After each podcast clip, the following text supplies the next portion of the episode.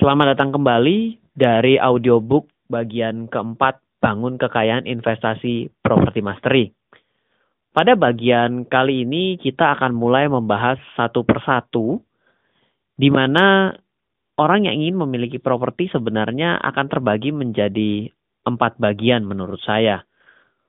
Orang yang pertama adalah orang yang memiliki uang atau dana untuk bisa memiliki properti. Yang kedua adalah orang yang bisa punya DP-nya atau down payment-nya dan dia tidak mampu untuk membayarnya. E, membayar cicilannya tentunya. Yang ketiga adalah orang yang mampu nyicil, yang cicilannya mampu bayar, tapi dia tidak punya DP-nya. Sedangkan kasta yang terakhir atau bagian yang terakhir adalah orang yang tidak memiliki uangnya untuk bisa membeli properti. Jadi dari keempat ini yang akan saya bahas, kita mulai dengan yang paling enak sebenarnya adalah orang yang punya uang untuk bisa membeli properti. Jadi kalau misalnya ditanyakan eh, apa yang perlu dipusingkan lagi, toh yang namanya orang sudah punya properti, sudah punya uang, nggak perlu repot dong untuk membeli properti. Sebenarnya di sinilah yang menjadi masalahnya adalah banyak orang yang memiliki uang dalam memberi membeli properti justru menyia-nyiakan uang yang dimilikinya.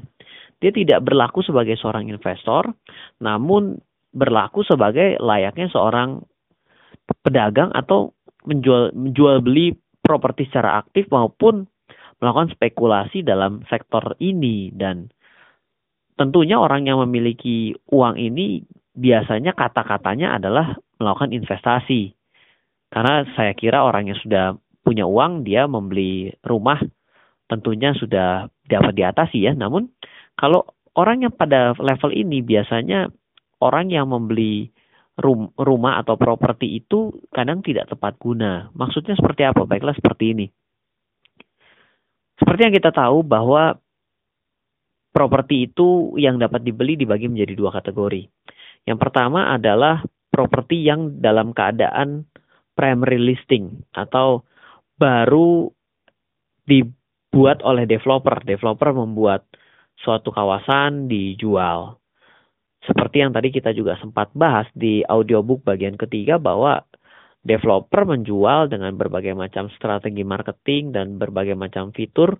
Namun kembali lagi bila kita membeli dalam keadaan seperti ini sebenarnya bisa memang dikategorikan sebagai investasi. Namun apakah seberapa yakin Anda bisa mendapatkan properti sesuai dengan apa yang dijanjikan.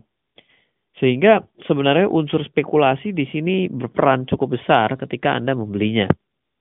Ketika Anda membeli dalam sudut pandang secondary secondary atau uh, bukan primary primaristic tentunya uh, baru setelah diperjualbelikan dari tangan ke satu ke tangan kedua dan sudah ada sebenarnya di sini harga dapat terbentuk secara lebih baik.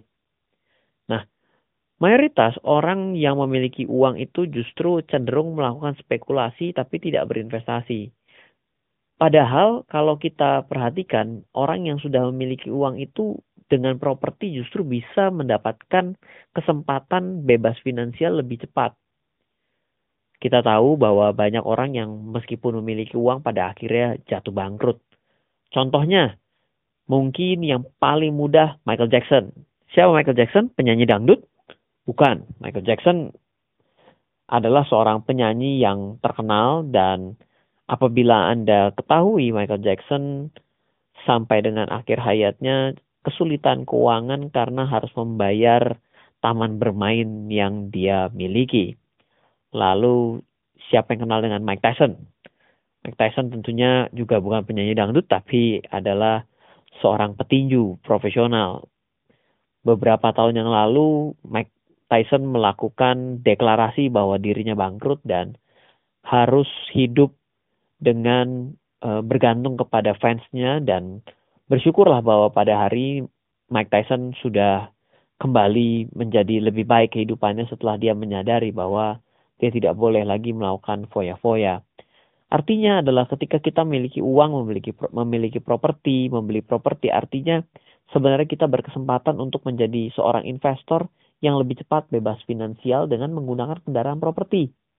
Nah, properti sendiri bagi versi saya berdasarkan buku yang saya juga tuliskan berdasarkan konsep yang saya buat dan saya terapkan dalam kehidupan saya bahwa properti itu adalah sebuah kuadran terakhir dari passive income strategy. Buku saya berjudul passive income strategy. Jadi saya membagi kehidupan sebelum passive income strategy itu dibagi menjadi empat kategori.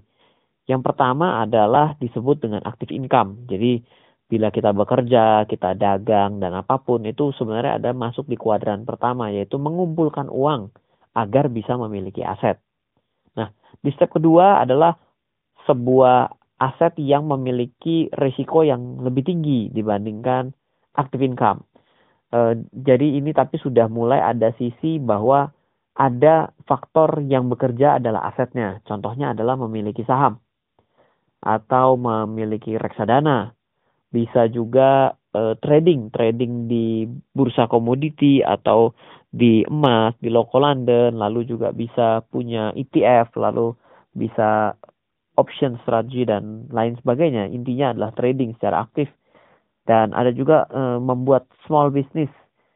Small business itu ada hubungannya misalnya bikin usaha tertentu yang rame-rame patungan.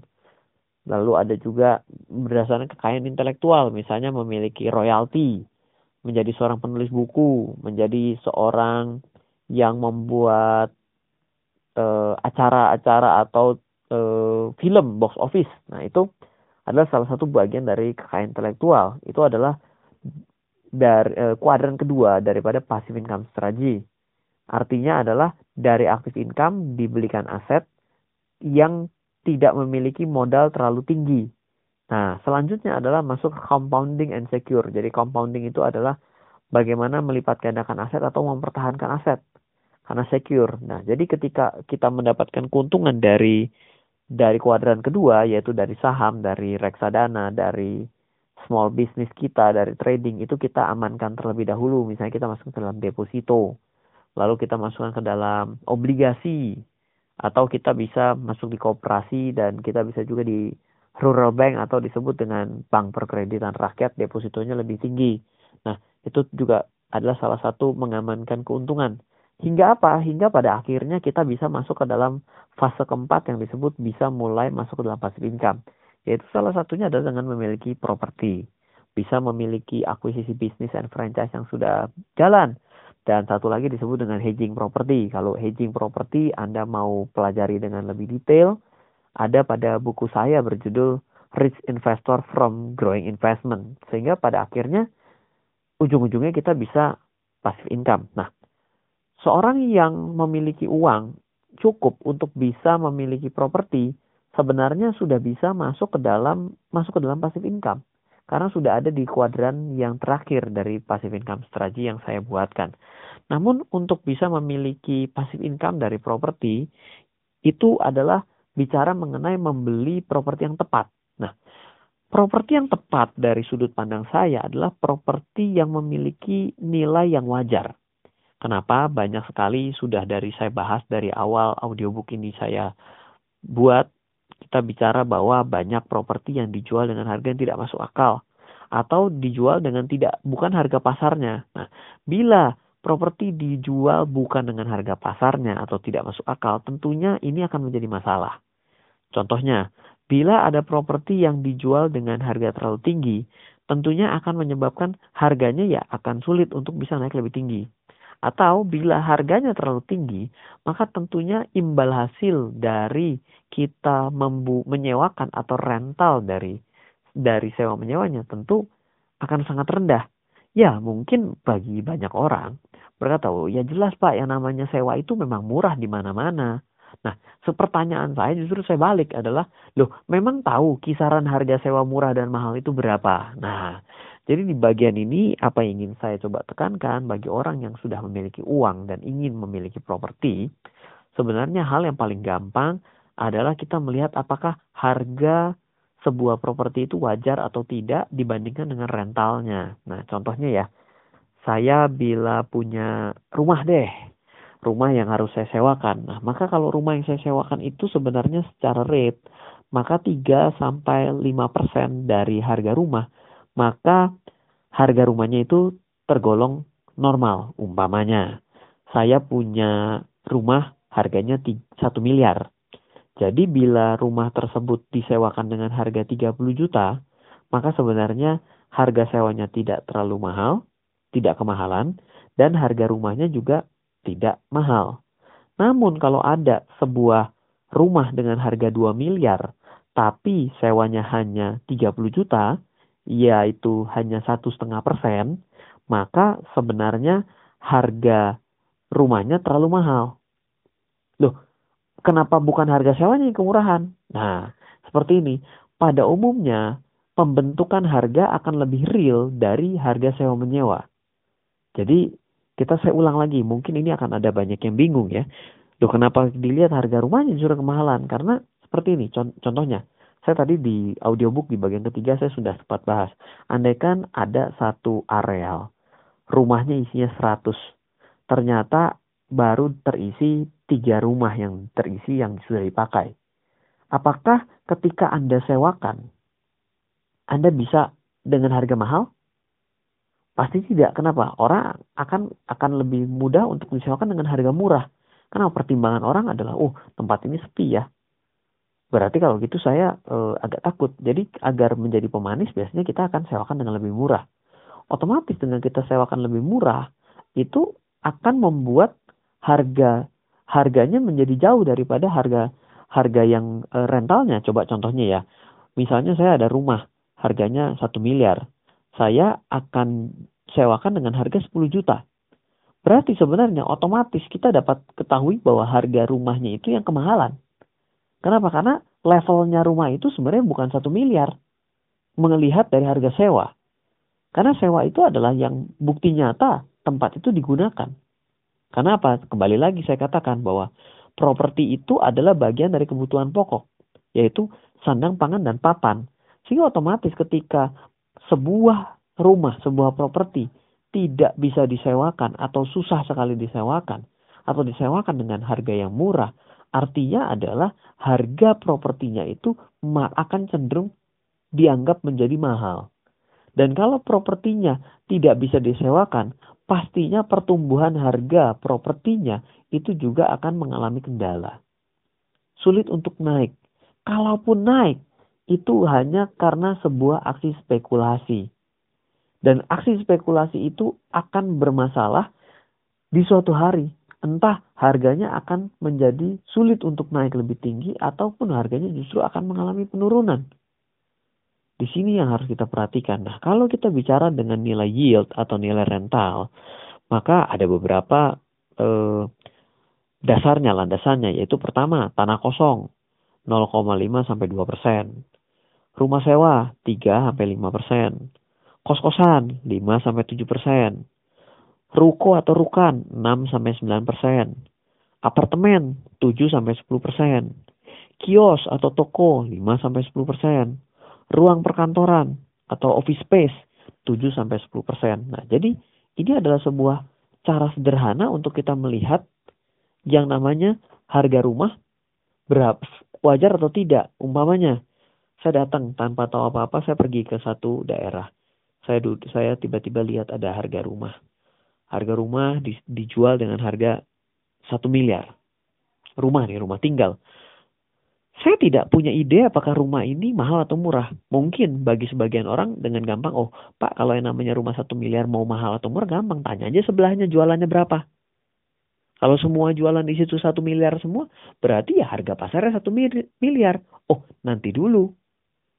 Nggak bisa seperti itu. Mengapa? Nah, kalau semuanya satu miliar ternyata sepuluh rumah itu punyanya satu orang, otomatis berarti dia pegang kuasa dong. Dengan harga rumahnya. Tiba-tiba dia jadi bandar.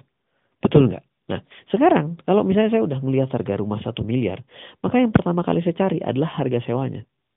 Begitu saya temukan harga sewanya 5%, misalnya 50 juta, maka saya dapat katakan, wah rumah ini bagus. Harga jual rumahnya tidak terlalu mahal atau tepat nilainya. Bahkan cenderung agak murah. Kenapa? Karena 3-5% adalah range rental daripada sebuah rumah. Nah dari situ kita dapat perhatikan, oh ternyata rumah ini wajar. Andaikan ada Anda adalah orang yang punya uang untuk beli properti, ya properti yang seperti ini loh yang harus dihantam, yang harus diambil. Kenapa? Karena harganya wajar. Tapi kalau saya tiba-tiba datang ke satu tempat, harga rumah 10 miliar, misal, jangan deh kemahalan, 3 miliar. Lalu saya datang cari di situ daerah situ yang disewakan dengan spek itu berapa. Misalnya 45 juta. Artinya kan tidak sampai 3 persen, hanya satu setengah persen. Nah, artinya sebenarnya harga propertinya, harga rumahnya itu kemahalan. Dalam sudut pandang analisa rental nih. Nah, ini yang perlu kita perhatikan. Kenapa? Kalau rentalnya nggak jalan, jangan jangan berharap banyak bahwa harga rumahnya akan naik lebih tinggi lagi. Ya kembali lagi mau naik ya bisa, cuma tetap aja tidak akan bisa mudah atau langgeng karena tidak diikuti dengan permintaan dan penawaran dari rentalnya. Nah, Tips yang kedua adalah kita harus memproduktivitaskan yang namanya properti. Bila kita memang sudah beli rumah, tapi kita properti, lalu kita tidak pakai properti itu, ingat kembali bahwa pada bagian audiobook yang kedua saya sudah bahas bahwa yang namanya rumah akan berubah properti akan berubah menjadi biaya atau liabilities ketika tidak digunakan. Ada biaya yang harus kita bayar. Biaya bulanan, biaya berkala, biaya misalnya PBB yang sudah pasti berkala tiap tahun, biaya bulanan, apalagi orang yang beli dengan harga sewa, dengan harga yang namanya nyicil atau KPR ini tidak digunakan itu sudah jelas rumus yang sangat salah. Sehingga bagi orang yang punya uang, bagi orang yang punya uang buat untuk membeli properti harus pastikan bahwa bila tidak ditinggali properti itu harus menjadi sebuah aset yang produktif atau disewakan atau dibuat usaha. Terserah agar kita bisa mendapatkan sesuatu. Demikian dari bagian keempat audiobook Bangun Kekayaan Investasi Properti Mastery. Semoga bermanfaat untuk Anda. Saya Ryan Filbert.